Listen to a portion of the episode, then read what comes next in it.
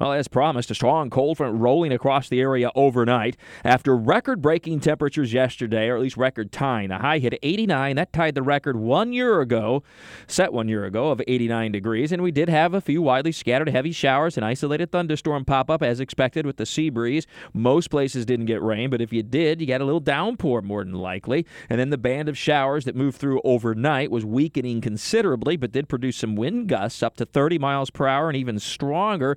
And the wind will be the story today, along with much cooler temperatures, some 20 degrees lower this afternoon than it was yesterday afternoon. Winds out of the northwest, so cooler air. The clouds and few lingering showers and drizzle early this morning will pretty quickly give way to sunshine from northwest to southeast across the area. But even then, temperatures only topping out in the upper 60s. That'll set us up for a couple of very chilly nights for this time of year. Uh, sweaters and jackets, no doubt, after um, some warm temperatures. Again, I, I called it a temperature roller coaster yesterday, and here we go. Uh, temperatures tonight dropping into the upper 30s. The record is 36, set back in 1987. You know, in the last 100. Um, goodness, about over the last 150 years in Jacksonville of weather records, we've only had one April day where the temperatures made it to 32 degrees or lower, one one night, in other words.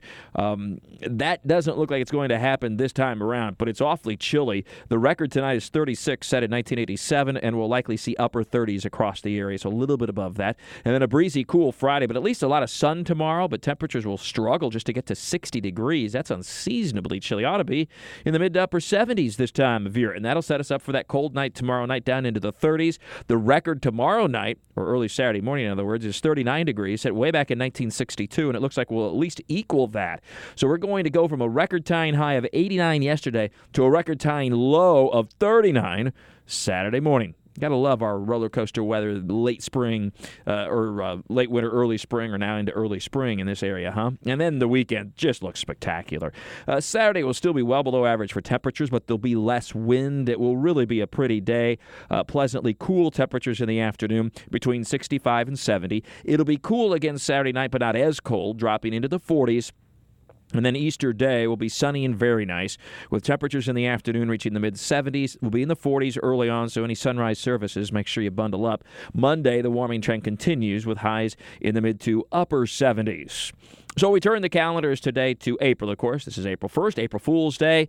Um, I don't have anything to fool you with, really, other than you want some snow. We'll, we'll, say there's going to be snow today, but not so much, uh, even though it's going to be quite chilly. Our average temperatures range from a low and high of 52 and 77 today to an average high by the end of the month of 82 and an average low temperature of 58 degrees. We gain 51 minutes of daylight during the month of April with a 7:16 a.m. sunrise, a 7:46 p.m. sunset today goes to a sunrise way before 7 by the end of the month at 6:43. Sunset a little bit after 8 p.m. at 8:04 at the end of the month, and we averaged just 2.64 inches of rain. Typically a pretty dry month, and of course combine that with the warmer temperatures, the longer days.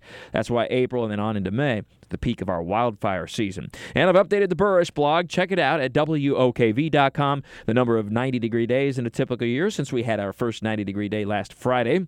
Uh, the April averages, like I just talked about. April skies, which you can look forward to over the next few weeks in our nighttime skies, and the NOAA winter forecast. Kind of interesting. December, January, February. We'll show you and talk about what was forecast versus reality. I think you find it kind of interesting. It's the Buresh blog, WOKV.com. The light weather all the time. I'm Chief Meteorologist Mike Buresh for the CBS 47 at Fox 30 Action News Jax First Alert Weather Center for 104.5 WOKV.